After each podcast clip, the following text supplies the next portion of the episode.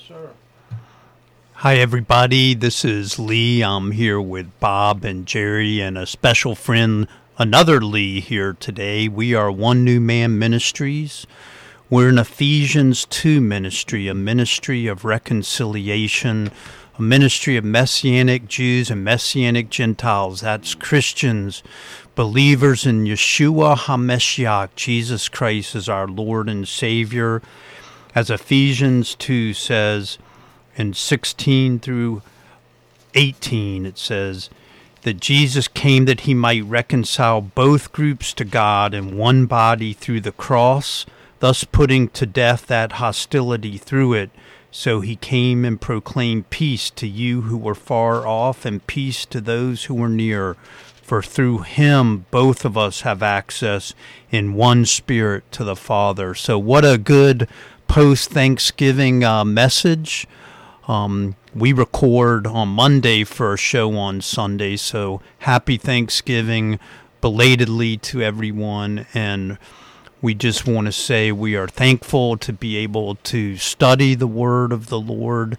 We study the Old Testament, which is the New Testament concealed in the New Testament, the Old Testament revealed from the point of view of Yeshua, whose name means salvation and it's his story. So, what are we studying today, Jerry? Good morning to you guys. Good morning to our audience. I too want to add my hope that you had a blessed Thanksgiving and you found that you had a lot to give thanks for. Uh, we serve a great God who has blessed us so richly in Messiah. Um, our study today covers Jacob's life from the time he leaves his parents' home until the time he starts to head back towards the promised land. It is a period that covers 20 years or so, as we learn from the story. Uh, in this period of time, Jacob leaves home, has a mighty, mighty dream he arrives at his uncle Laban's house. He falls in love with Laban's daughter Rachel. Uh, he gets to marry her, he thinks, but he gets tricked by Laban to marrying Rachel's sister Leah. So now he's got a wife he hadn't planned for, and then he gets the wife he had hoped for. And then uh, Laban also sends along each girl's nanny or nurse or servant, however you want to understand these people. So Laban's household or Jacob's household is increased. Uh, how many how many fourfolds is that, Bob? I think it's You're five. the math in here. I think Jacob plus four. So then uh, we get this uh, story of how Jacob has uh, 12 sons eventually, uh, but it doesn't go exactly how Jacob had planned. Leah, the uh, unfavored wife, winds up giving birth to six of the 12 sons of Israel, including the one daughter that uh, Jacob had. Uh, we read about uh, Rachel uh, being barren. Uh, we read about envy. We're going to talk about envy in a moment. Uh, once all the children are born, then we learn about uh, how Jacob was enriched by God and not by Jacob's trickery, but we read the story about Jacob tending Laban's flocks, sheep and goats, and how Jacob would uh, serve, and his wages would be all of the speckled goats and sheep that were uh, born. Laban says, okay, and for that service, Jacob's going to watch over Laban's flocks and they're going to increase. Uh, we learn that as a result of this trickery, subterfuge, uh, misguided biology, however you want to understand it, God is in it, and God has determined to bless Jacob. And so at the end of this portion, Jacob's flocks have increased greatly, and Laban's have dwindled down, and Jacob is again. Uh, instructed by God at the end of this portion, it's time to leave. It's time to go back to land of Canaan. It's time to take your wives and your children and your flocks and return. Uh, the end of the portion actually is uh, when Jacob is leaving, he's confronted by Laban, and they vow a vow that they won't mess with each other. And then uh, our, our portion ends. So it covers these 20 years, eventful years of Jacob's life. Uh, and what we need to see as we think about that whole time period is Jacob does not really come across as a particularly spiritual man through any of this, but God has determined to bless Jacob. And that begins at the very beginning uh, when Jacob has left uh, his his parents' home, and he's been sent. The the, the context for this is uh, Jacob's brother Esau has married foreign wives, and it's driving his parents crazy. And Rebecca, uh, Jacob's mother, says to Isaac, "You've got to send him back to uh, Laban, to our people, and make sure he gets a wife from our family. And so that's that's the the reason that Jacob is, is leaving. Uh, the other reason, of course, is Rebecca is fearful that uh, Ishmael, or yeah, Esau, I'm sorry, Esau has uh, vowed to kill Jacob, and if uh, he sticks around, he's going to wind up dead. So those two things, Rebecca convinces Isaac to, to send him away. So it says uh, in Genesis 28 Verse 10 Jacob left Beersheba and went toward Haran. And he came to a certain place and stayed there that night because the sun had set. Taking one of the stones of the place, he put it under his head and lay down in that place to sleep. I always get to that part and I remember back to my own camping days and thinking, boy, that's tougher even than just putting out a, a, a, a sleeping bag and, and a little air pillow. I mean, this is this is some some hardy hardy uh, camping out. Um, it says he dreamed, and behold, there was a ladder set up on the earth, and the top of it reached to heaven. And behold, the angels of God were ascending and descending on it. And behold, Hashem, the Lord, stood above it and said, I am Hashem, the Lord Adonai, the God of Abraham your father and the God of Isaac. The land on which you lie I will give to you and to your offspring. Your offspring shall be like the dust of the earth, and you shall spread abroad to the west and to the east, to the north, to the south, and in you and your offspring shall all the families of earth be blessed. So here is that restatement to Jacob now of the Abrahamic covenant there is the uh, recognition once more of the seed, the offspring, uh, that will proceed from Jacob and ultimately be the blessing to the world. so God continues to speak to him in verse 15 Behold, I am with you and will keep you wherever you go and will bring you back to this land, for I will not leave you until I have done what I have promised you. And so that really is the undergirding for all that takes place over these next 20 years is God says, I am with you. I will keep you. I will bring you back. Right? So we have in this dream, uh, we see the ladder, the angels going up and down, and then God's proclamation of the covenant over uh, Jacob. I like that he calls Abraham his father technically, of course, he's his grandfather, but in the faith, he's the father of the faith. And so, Abraham, your father, uh, and then, of course, we've talked about the seed and the offspring uh, repeatedly, and here is that same theme. So,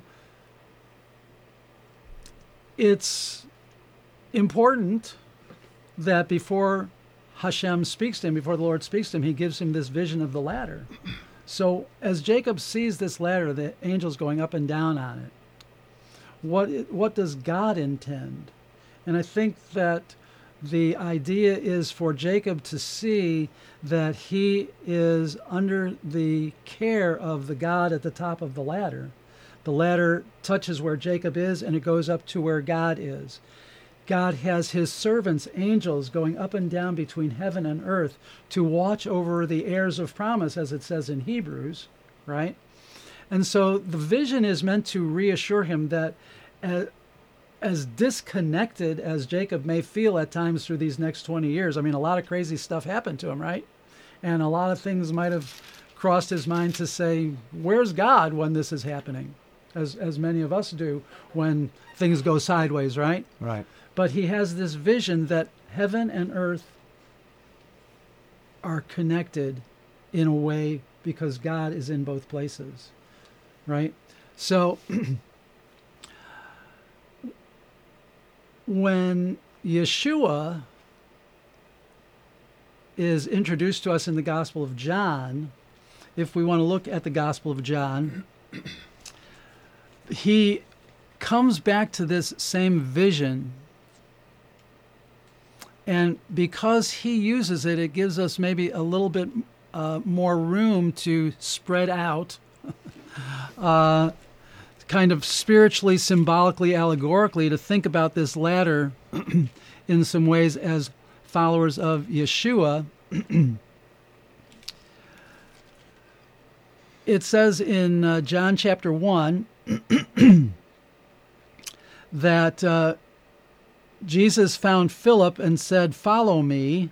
Uh, Jesus was on his way to Galilee, and Philip was from Bethsaida, the city of Andrew and Peter. He found Nathanael and said to him, "We found of him, we found him of whom Moses in the law and also the prophets wrote, Jesus of Nazareth, the son of Joseph." And Nathanael said to him, "Can anything good come out of Nazareth?"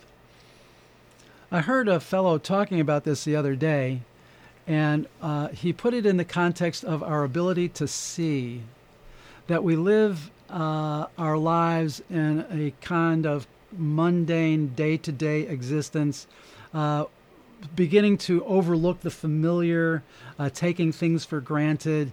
And Nazareth is not a special town. Nazareth, we've been there a hundred times. What's so great about Nazareth? Can anything good come from Nazareth? Uh, is kind of the, the background here. He hadn't seen that yes, good can come because of this connection between heaven and earth that is always there, even when we don't see it. Right? Can anything good from come from Nazareth? And this is the invitation: come and see. And to see here is not merely to take in something visually, but it is to truly apprehend the reality of something.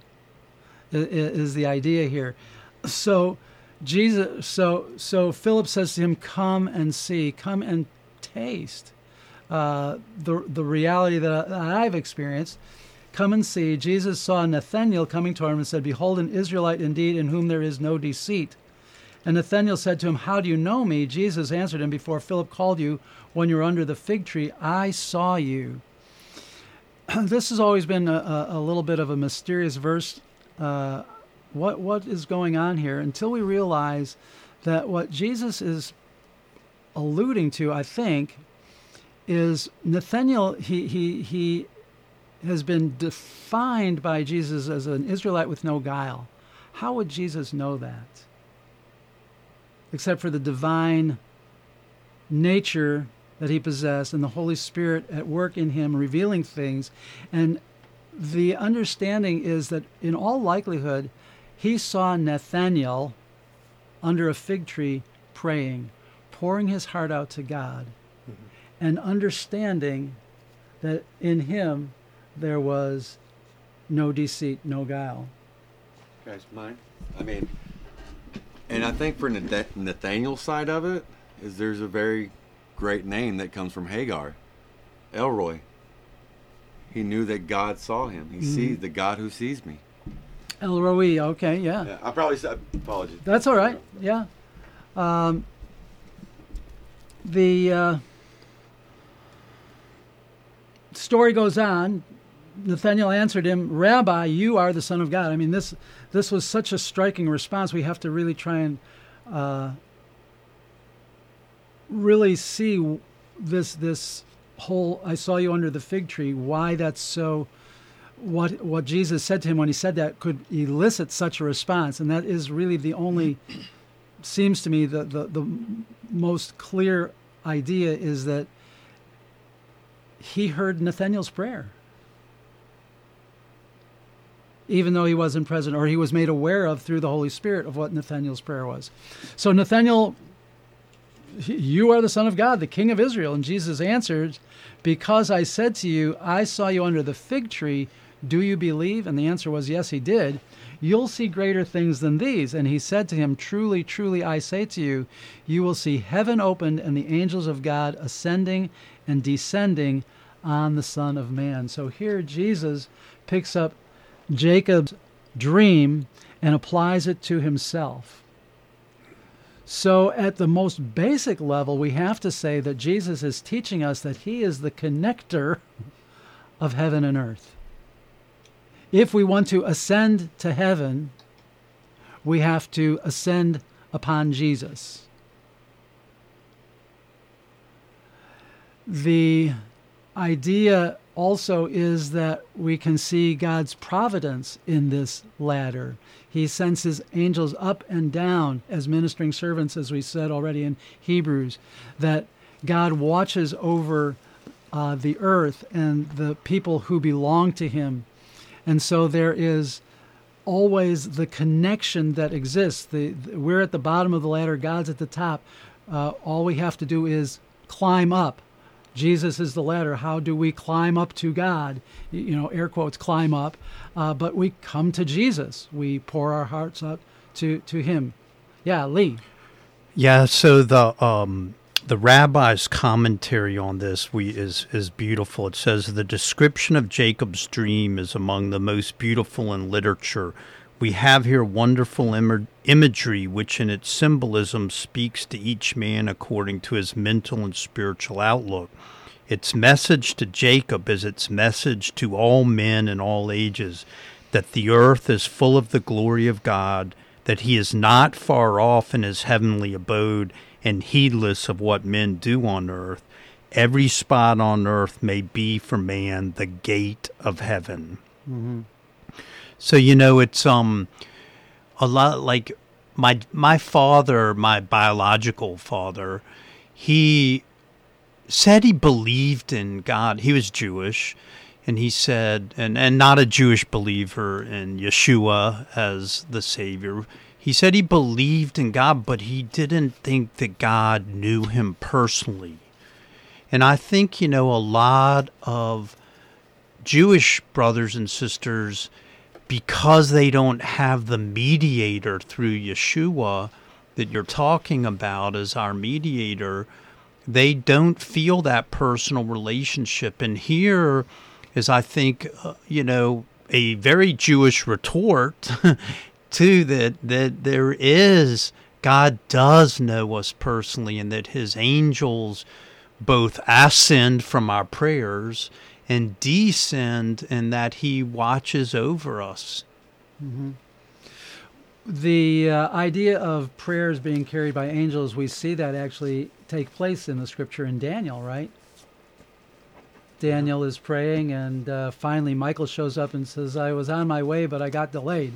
right, and so uh, they are got the uh, the word for angel is malak, uh, messenger, and so they are God's messengers, uh, bringing God's word.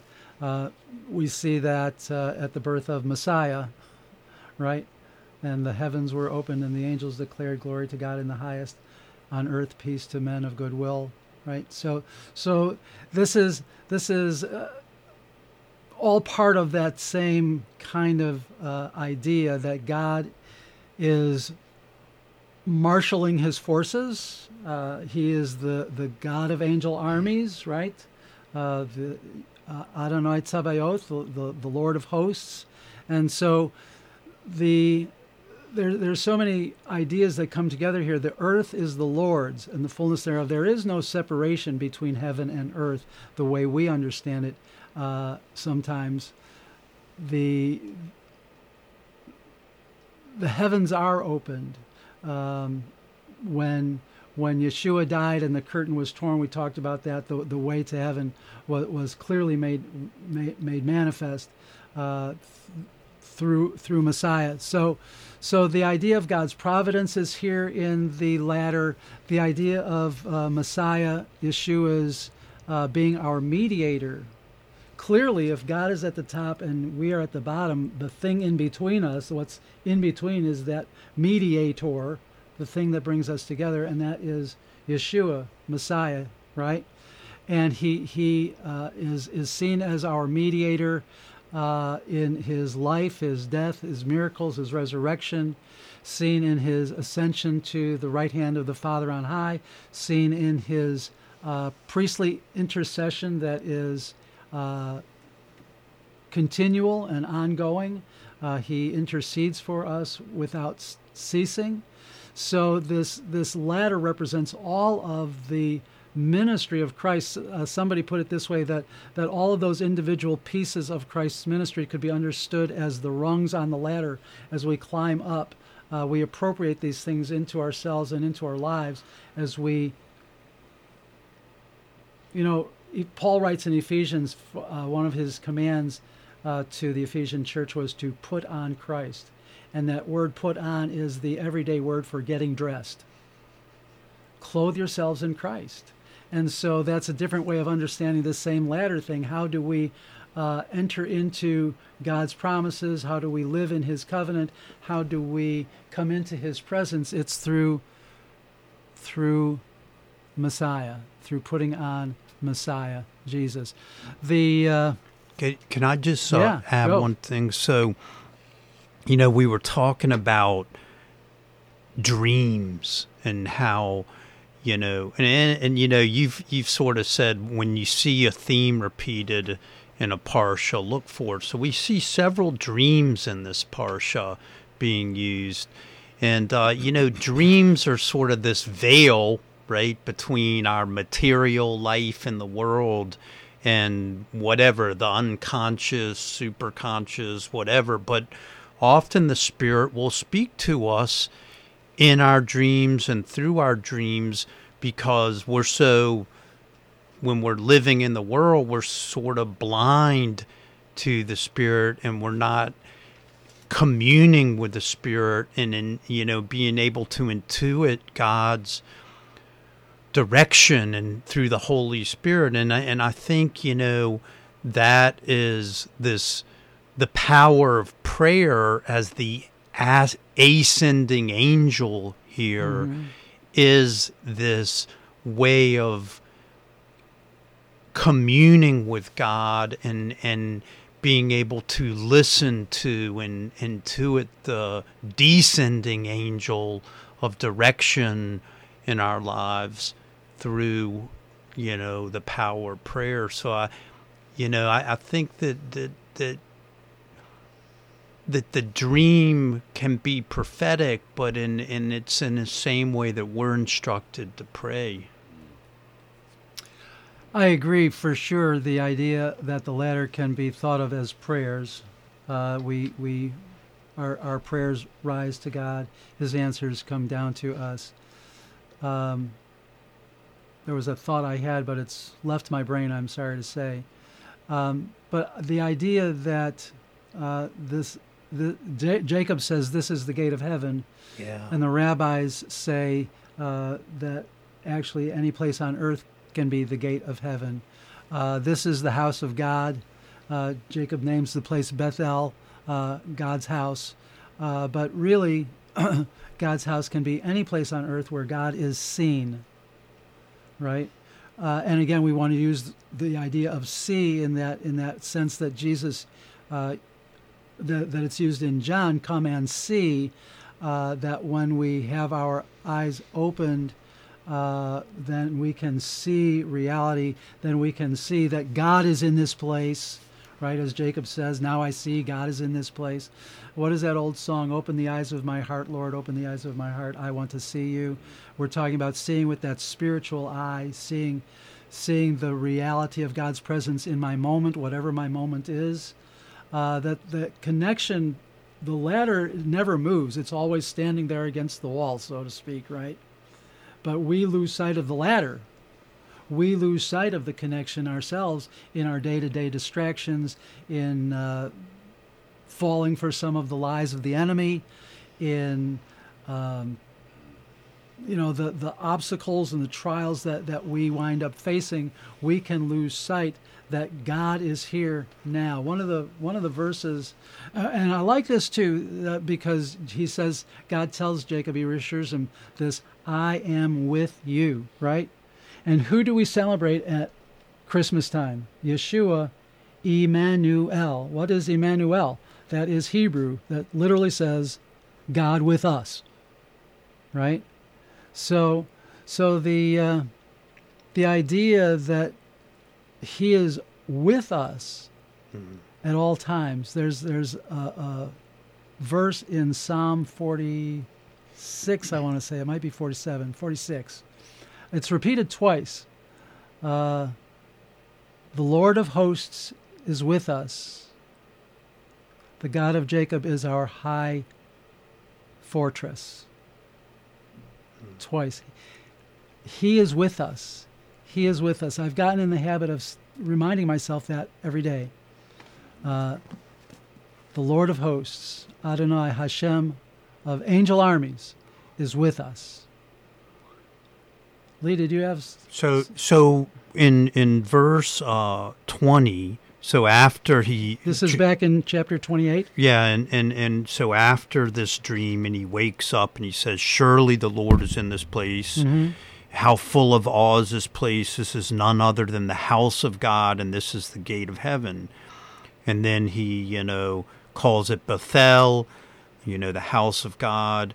And then in 20, he says, and Jacob vowed a vow, saying, If God will be with me, and will keep me in this way that I go, and will give me bread to eat and raiment to put on, so that I come back to my father's house in peace, then shall the Lord be my God. Mm-hmm. And this stone which I have set up for a pillar shall be God's house, and of all that thou shalt give me, I will surely give the tenth unto thee.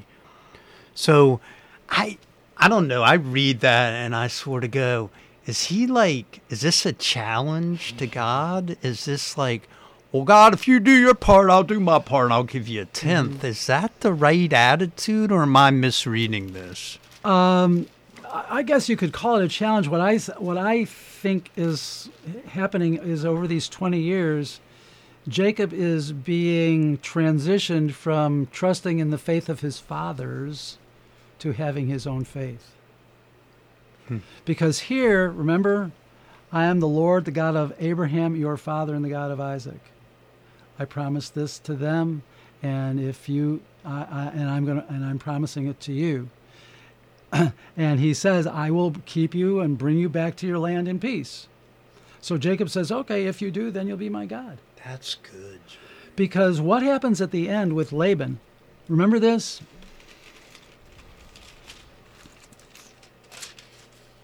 Uh, let me find the verse here. So he's Yeah, here, let me let, let me let me get this. So after after the twenty years pass, and now Jacob is heading back, uh, and there's a lot of drama that's involved with his going back. They steal Laban's idol, or well, Rachel steals Laban's idols. Laban comes chasing after him. He's going to force him to turn it over and bring it back, and uh, Rachel tricks her own brother into Laban, Rachel, father. Sorry, uh, tricks her, tricks her father, tricks her father. Uh, so she winds up keeping the idols. But anyway, they vow this vow that they're going to uh, have peace between them. We're, we're, let these stones be a witness to us, right? If you oppress my daughters, take wives, although no one is with us, see, God is witness between you and me. Then Laban said to Jacob, this is uh, chapter 31, verse 51 See this heap and the pillar which I have set between you and me. This heap is a witness, and the pillar is a witness, that I will not pass over this heap to you. You'll not pass over the heap to me, and this pillar to me to do harm.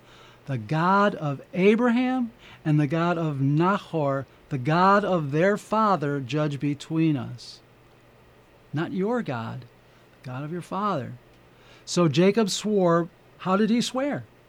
By the fear of his father, Isaac. He didn't swear by his God, although his God will turn out to be the God of Abraham and the God of Isaac.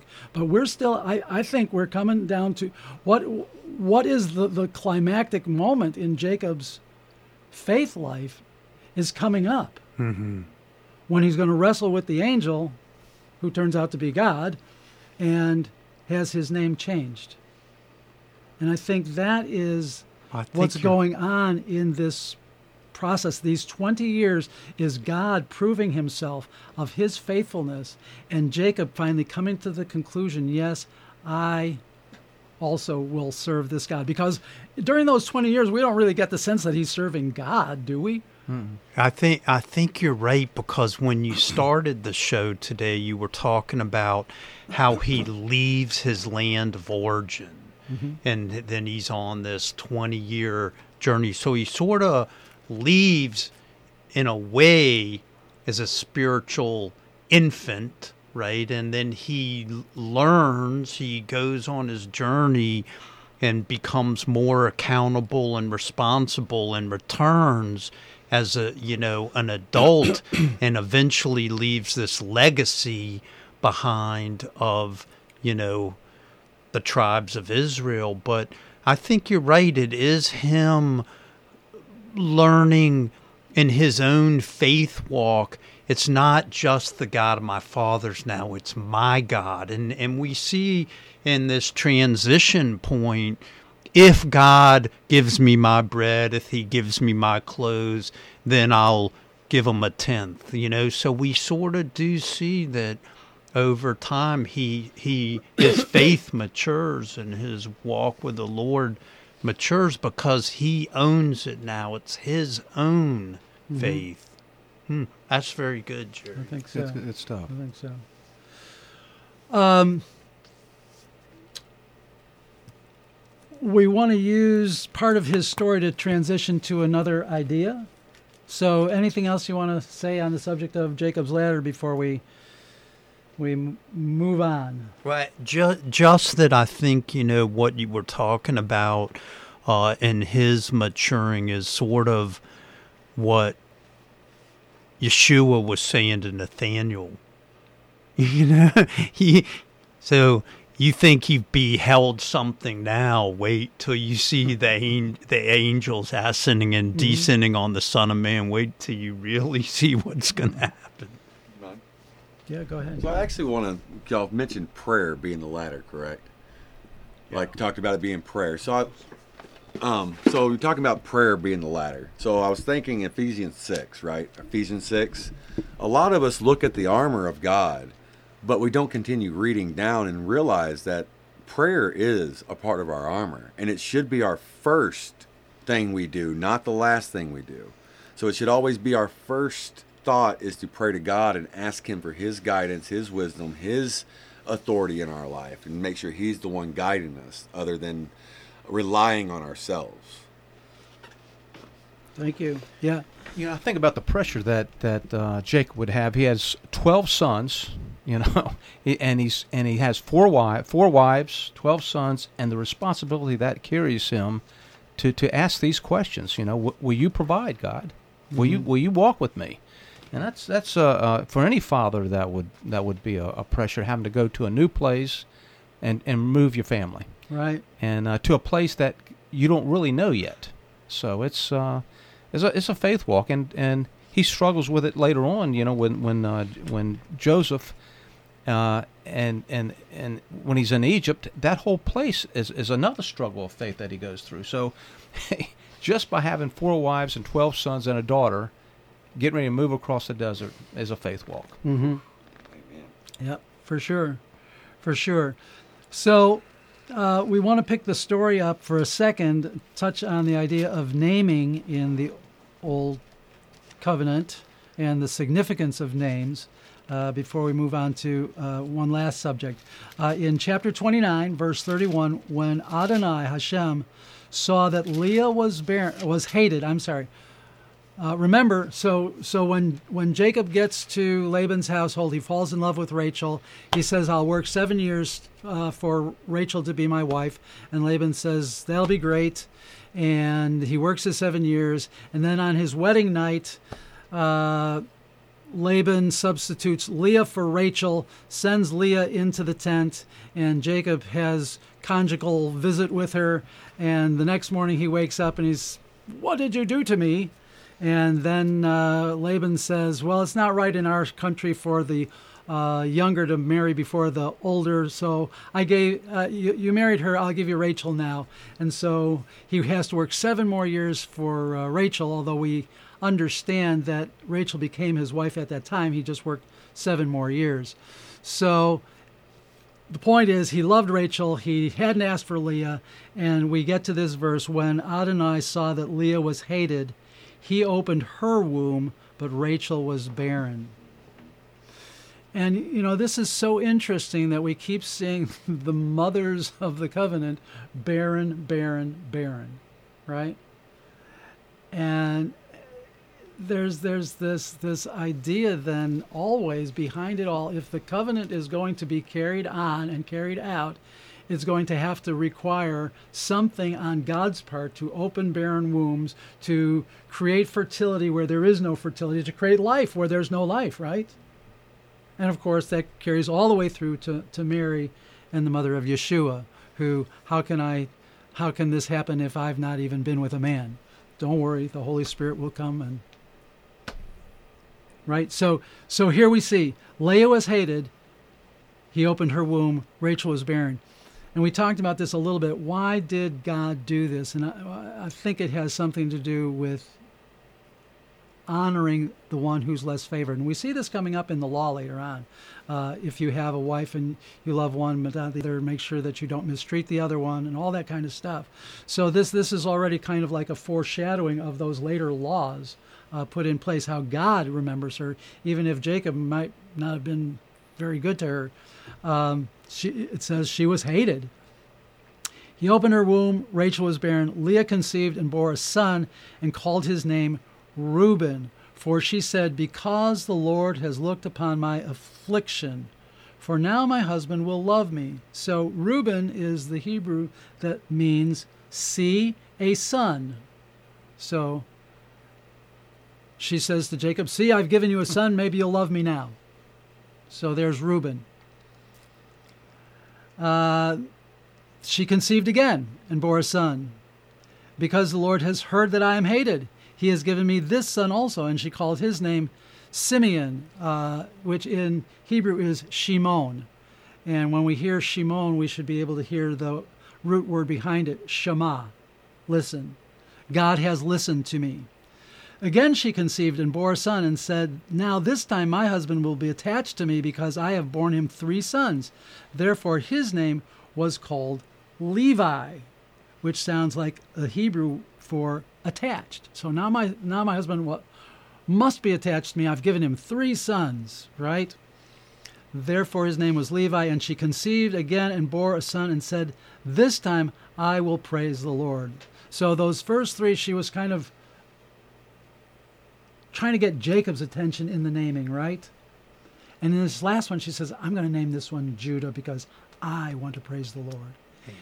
And Judah is a word that means to praise. Wow. So, you know, the the idea of of the names that Leah comes up with, the first three in some way to to ingratiate sounds kind of negative, but but to somehow shake Jacob and so look what look look look look notice me notice me notice me. And maybe he did maybe he didn't. The text doesn't really make it clear to us. But she finally accepts whatever was going on out there and says this one I'm naming him Judah because I praise the Lord. Mm. Wow. Yeah. so the other thing that we've talked about in our little discussions is then here's Leah the disfavored wife two prominent names, Levi and Judah, come from Leah. The favored wife, Rachel, who will give birth later on, but none of her children are going to develop into the priests or the kings. That this is God's work, and God's favor is on whom he has favor, mercy on whom he has mercy. And Jacob rejected her, but God favored her.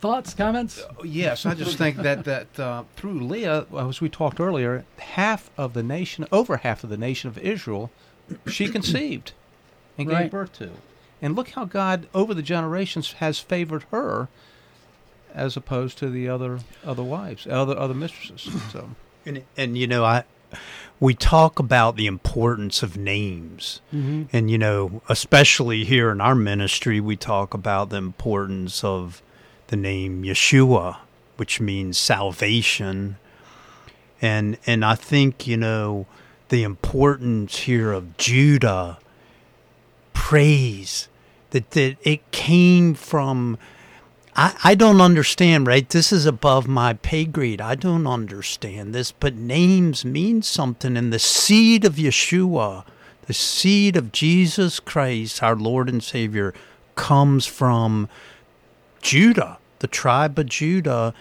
who is born to the seed of the mother who names him praise the Lord, right? And so, you know, it, there is we've talked about how it's the seed of the woman who crushes the head of the serpent, how important it was in Rebecca and now in Leah here. And uh, you know, Yeshua is the one who crushes the head of the serpent, so he's born into a tribe of praising the Lord. It's I think it's an important point to Absolutely. look at. Mm-hmm. Mm-hmm. For sure. well, now the story switches. We've seen Leah have four sons. And if you're Rachel, how do you think you're feeling? Well, we don't have to wonder because the scripture tells us. When Rachel saw that she bore Jacob no children, she envied her sister. And we just want to stop and rest on that idea here because envy uh, is a attitude is an, an an attitude that is uh, repeatedly uh, enjoined against.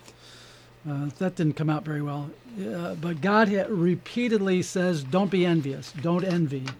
Um, wanted to spend a little bit of time talking about envy because here we we read that Rachel envied her sister. We read earlier about the uh, Philistine uh, shepherds envying Isaac's situation. Uh, a little bit later in the Genesis story, we're going to read about uh, the brothers of Joseph uh, envying, and we know where that led. It threw Joseph in a pit and on to Egypt as, as a slave. Um, the idea of envy, what, what is envy? Uh, if you look it up in the dictionary, it says it is a feeling of discontent or covetousness with regard to another person's advantages, success, or possessions. Just think those two words, discontent and covetousness, are both so biblical uh, in in their foundation. And and you know the second part of the definition you said with regard to another person's what was it? Uh, advantages, success, or possessions. So so this goes back to favor. Mm-hmm. right? If you could just say with regard to another person's favor, so it's like, you know, what who was it that opened Leah's womb? It was God. God favored Leah there, and Rachel envied Leah. But what was she really envying? She was envying God's favor on Leah. And and you know, we talked about this last week. You can't steal another person's favor. You can envy it, but you can't take it for your own because it is uniquely theirs. Right. Right. The, It's God's blessing on them. Well, and that's it. Uh, is this idea uh, of uh, discontent, of rejecting the life and the moment that God has given me because I prefer somebody else's life and moment more than what God has put in my life. I think this is a real spiritual uh, warfare that can go on in our in ourselves uh, if if we're not careful. Paul talks to the uh, Philippian people about uh, living well and then putting up with hardship, and he says, "I've learned the secret to be content in all things." Right, And what is the secret? I think it comes to this notion of simply accepting who I am, where I am, and what my circumstances are, all are part of God's gift to me here and now. And some of the moments that God allows in our lives, and this is why Christianity following Messiah can be difficult, is we don't want to hear the part about uh, receiving the blessings and persecution. We don't want to hear the part that Paul wrote to the Philippians uh, it's been given you to believe in Yeshua and also to suffer for his sake. We don't want to hear Yeshua himself when he says, In the world you are going to have great trial. But fear not, I've overcome the world. So the trial is part of the allowance of God in my life. James says repeatedly, How should we approach trial? To understand it as a test of faith that God is putting us through that we may come out more refined and more pure. Right? Mind if I add to that? Lee, sure, go ahead. So- we got hang on. We got some technical switcheroo we have to pull So. I just want to add to that. This is how God put it on my life. Every lesson is a blessing if you're looking. I mean, I'm just saying it is. Every lesson in your life, if you look at it from the perspective that we know God is doing everything for our greater good, it doesn't matter what you go through. You can always find the joy and the goodness behind it. And that's the beauty of following Yeshua mm-hmm. because we know He's already got us a place prepared, and we just have to keep walking with Him. Amen. if it was only as easy as just that, right? Uh, but you're exactly right. We we are we are called to walk by faith, not by sight. We're called, to, and this gets back to what we were talking about earlier. I am the God who is with you. I am with you. And He is, you know, Psalm 23. Though I walk through the valley of the shadow of death, Thou art with me. So, I mean, there it is all through the Scripture if we look for it in this world where there will be trials and troubles, but I am with you. I am with you. And you know the the first commandment to love God, have no other gods. Envy is based on behind envy is pride or vainglory that I deserve what you have or at least you don't deserve it, you know, and it's this it's making an idol of oneself. I mean, you see it here with Rachel and with Leah. We saw it, you know, with um, Esau and Jacob. And, you know, we go back and we saw it in the original sin when the serpent said to Eve, You can be like God. Right. And and it, and that's almost like an envy situation right there. And and so you know I, I think you know when what you said you, both you and Lee said is that it's when we we subjugate ourselves when we humble ourselves and submit that's what James says to God it's when you know the that we accept and surrender to what we're going through at any moment and that is God's favor in that moment You know, you said something earlier, Jerry, that, that I think you, you see this throughout the Bible and, and in our own lives that you walk by faith and not by sight. But how often do we go by sight? You mm-hmm. know, that's mm-hmm. that's that's where the tension lies, I think. And lean not on your own understanding, but all your ways acknowledge Him. Now, if we could keep if we could keep those words in the forefront of our minds on every decision we do, mm-hmm. say, and think, mm-hmm. how much better off would we be on all things? Yes. A couple things running through my brain. I want to go back to what Lee said about the commandment, Thou shalt not, I am Lord your God, you shall not have any gods besides me. That envy, remember we said, is covetousness. What is covetousness? Paul tells us it's idolatry. We have put something that somebody else has in the place of God. And what, and what about the Hebrew word you were teaching us for envy and, and for God being a jealous mm-hmm. God? So the Hebrew word kana, at its foundational level signifies great emotion, uh, a zeal for someone or something. It, properly used, it is completely appropriate to be zealous for God, right? Uh, to be uh, zealous for God's cause, God's will, God's way. Uh, but zeal, this strong emotion, can attach it to sel- itself to things that are not appropriate for us, somebody else's possessions, then it becomes envy. Or if we are jealous over things that we believe are ours, uh, there's a there's a, a, line here between being jealous over something uh, f- like the husband who falsely accuses his wife, right in, in the law later on. But that is an expression of a true jealousy because she's his wife.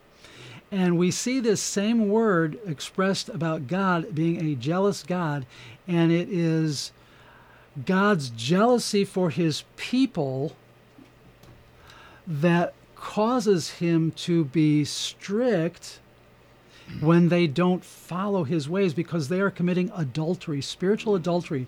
They have broken the marriage covenant with God in going after other gods. They have envied what the nations had, they have coveted other people's gods, and they have broken covenant with their husband. And so God is rightfully jealous for his people because they are his people. Bob, I know you. Yeah, and he in, in the book of Hosea, he wants his wife back. Mm-hmm. You know, for, for from Solomon to Hosea, there's about I think it's about 250 years, and during that whole time, he's sending messengers, he's sending prophets. Just bring my wife back home. Just please come back home. Mm-hmm. So he, you're right, Jerry. He is he's he's jealous for his wife. He wants her back, and he pleads for her. And I just think that the the last commandment, "Thou shalt not covet," so many of the previous commandments rest on top of that. That's that's the underlying issue, you know. The, so if if anything about coveting another man's wife or another man's possessions, it all rests on that tenth commandment. That's that's that's the lawbreaker. Mm-hmm. When we want something that God hasn't given us. That's right. Yeah, it's a it's a disordered desire, right? Right. And and that's why when we talk about the Shema, thou shalt love the Lord thy God with all thy heart, that's 100% all. And so when our, you know, 1% veers off and says, yeah, but I love that more than I love God, and we protect that little thing for ourselves, that's the the the seed of envy there. Right. Right. But but God asks us to be obedient for our own good. You know, for this He wants us to have a rich life in Him and navigate around this corrupt world that we live in. So that's why He sent those commandments. That's why He sent the Holy Spirit to live within us, to do the things that He would want us to do to protect us. Right. You know. So right. Um, before we came on air, Lee uh, was talking to us about uh, if you love the Lord, you'll keep his commands. If you love me, you'll keep my commands, right? Um, John talks about uh, those who love Jesus do the things that he said. And we are new covenant people, and we believe with Paul that we are not under law but under grace, but we are not foolish enough to say that uh, Paul is now suggesting we be lawbreakers. What he is telling us is that now, being reborn, remade from within in the temple of the Holy Spirit, we are now given the power to live within the good boundaries that the law sets out for us and to do the things. that The law expresses God's good, perfect, holy will, right? And we are not under the law because the law brings opposition in our flesh. But the law, through the Holy Spirit, brings conformity to the image of Messiah. Good point, Jerry. Well put. don't mind. So, 1 Corinthians 13 is what I'm going to say on this. If we do anything outside of love, it's pointless. So, as you guys see, I know you guys are Messianic Jews, correct? You, Jerry, and Lee. Mm-hmm. Y'all see I'm wearing a Zatan with zits. Why do I do this? It's because I love our God, and I want to represent both the old and the new because I see this as all being Him. Mm-hmm. This is our God manifested in Scripture as Christ was manifested in the flesh. And if I'm not mistaken, Christ was a Jew. So I'm almost sure that when he walked around here, this is what he wore. And I want to be as close to him. I don't know about you guys, but I want to be as close to him as possible. And this is a four witnesses against me, right? And what do they do? They make sure that I I remember, even if I'm about to do something, I think y'all know there's a rabbi that spoke one time. And it was about how when he pulled it off, because he went to another land and it hit him in the face, it reminded him of who he serves. Because even in a foreign land, you should have that reminder. Mm-hmm. Yeah, what what did you say about the tzitzis earlier when we were talking about them in a previous, uh, you know, when I in Well, they they're they're set forth in, in the law as reminders, right? That that we have we have been uh, set apart for service to God, and we have been given the covenants and the blessings, and they remind us. The fearfulness of the reminders that when we forget, then all the curses, when we walk away, when we break our marriage covenant with with God, uh, so so the uh, the tzitzis are, are the reminders that that we're in in a relationship. Uh, I was thinking about uh, this the other day because I was reading about um, covenants uh, and, and church church membership vows, and the person was commenting about how easily people uh, move from church to church for very little reason and don't take seriously the vows that they made in that covenant. And it reminded me that in the Jewish culture, uh, in the more conservative to orthodox realm of Judaism, uh, when a man and a woman are about to be married, they write up a ketuvah. It's it's a statement of their vows, what they are committing to each other, and then that hangs in the home for them as a reminder. And so that's what really God is is asking us in all of these physical details is remember me. Remember me. Remember me because when you start forgetting is when you start to go off. And Lee, you said that one one degree off from center. You know, you carry that line out far enough, you're a long way from where you should have been. Right?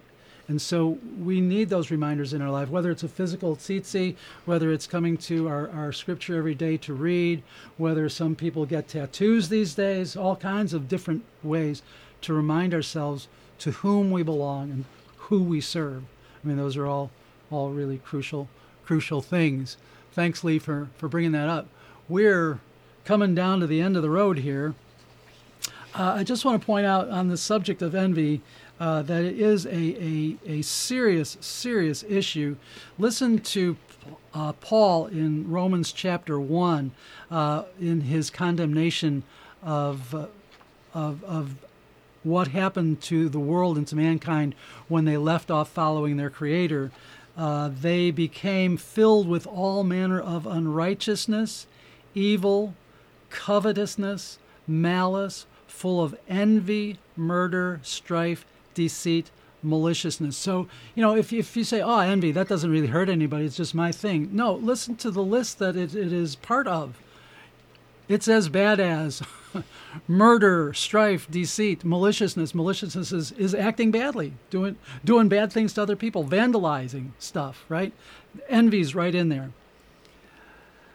Galatians 5:21 listing the uh, fruits of the flesh, envy, drunkenness, orgies, things like these. I warned you as I warned you before, those who do such things will not inherit the kingdom of God. So Lee, you you pointed us to 1 Corinthians 13. I want to end with that on the subject of envy then. Love is patient and kind. Love does not envy or boast. So we're near the end. Uh, we hope that you uh, were blessed by uh, some of these things today. Jacob's Ladder, don't forget that God is with you. Uh, if we have eyes to see, the connection between heaven and earth is always open. So if you'd like to pray with us to uh, receive Yeshua and enter into the blessings we've been talking about, uh, I'm going to pray. And if this is your prayer, pray along with me. Father in heaven, thank you for sending Yeshua, Jesus, into the world to pay for my sins. Thank you that I can be forgiven completely by putting my faith in him. Thank you that he is living, raised again, and because he lives, I can live also. Please forgive me as I put my faith in Yeshua. Wash me of all my sins. Send your Holy Spirit into my heart that I may become an adopted son of God and do the things that please you. We ask in Jesus' name. Amen. Amen. Amen. Thank you for being with us. God be with you, and we'll see you again next week.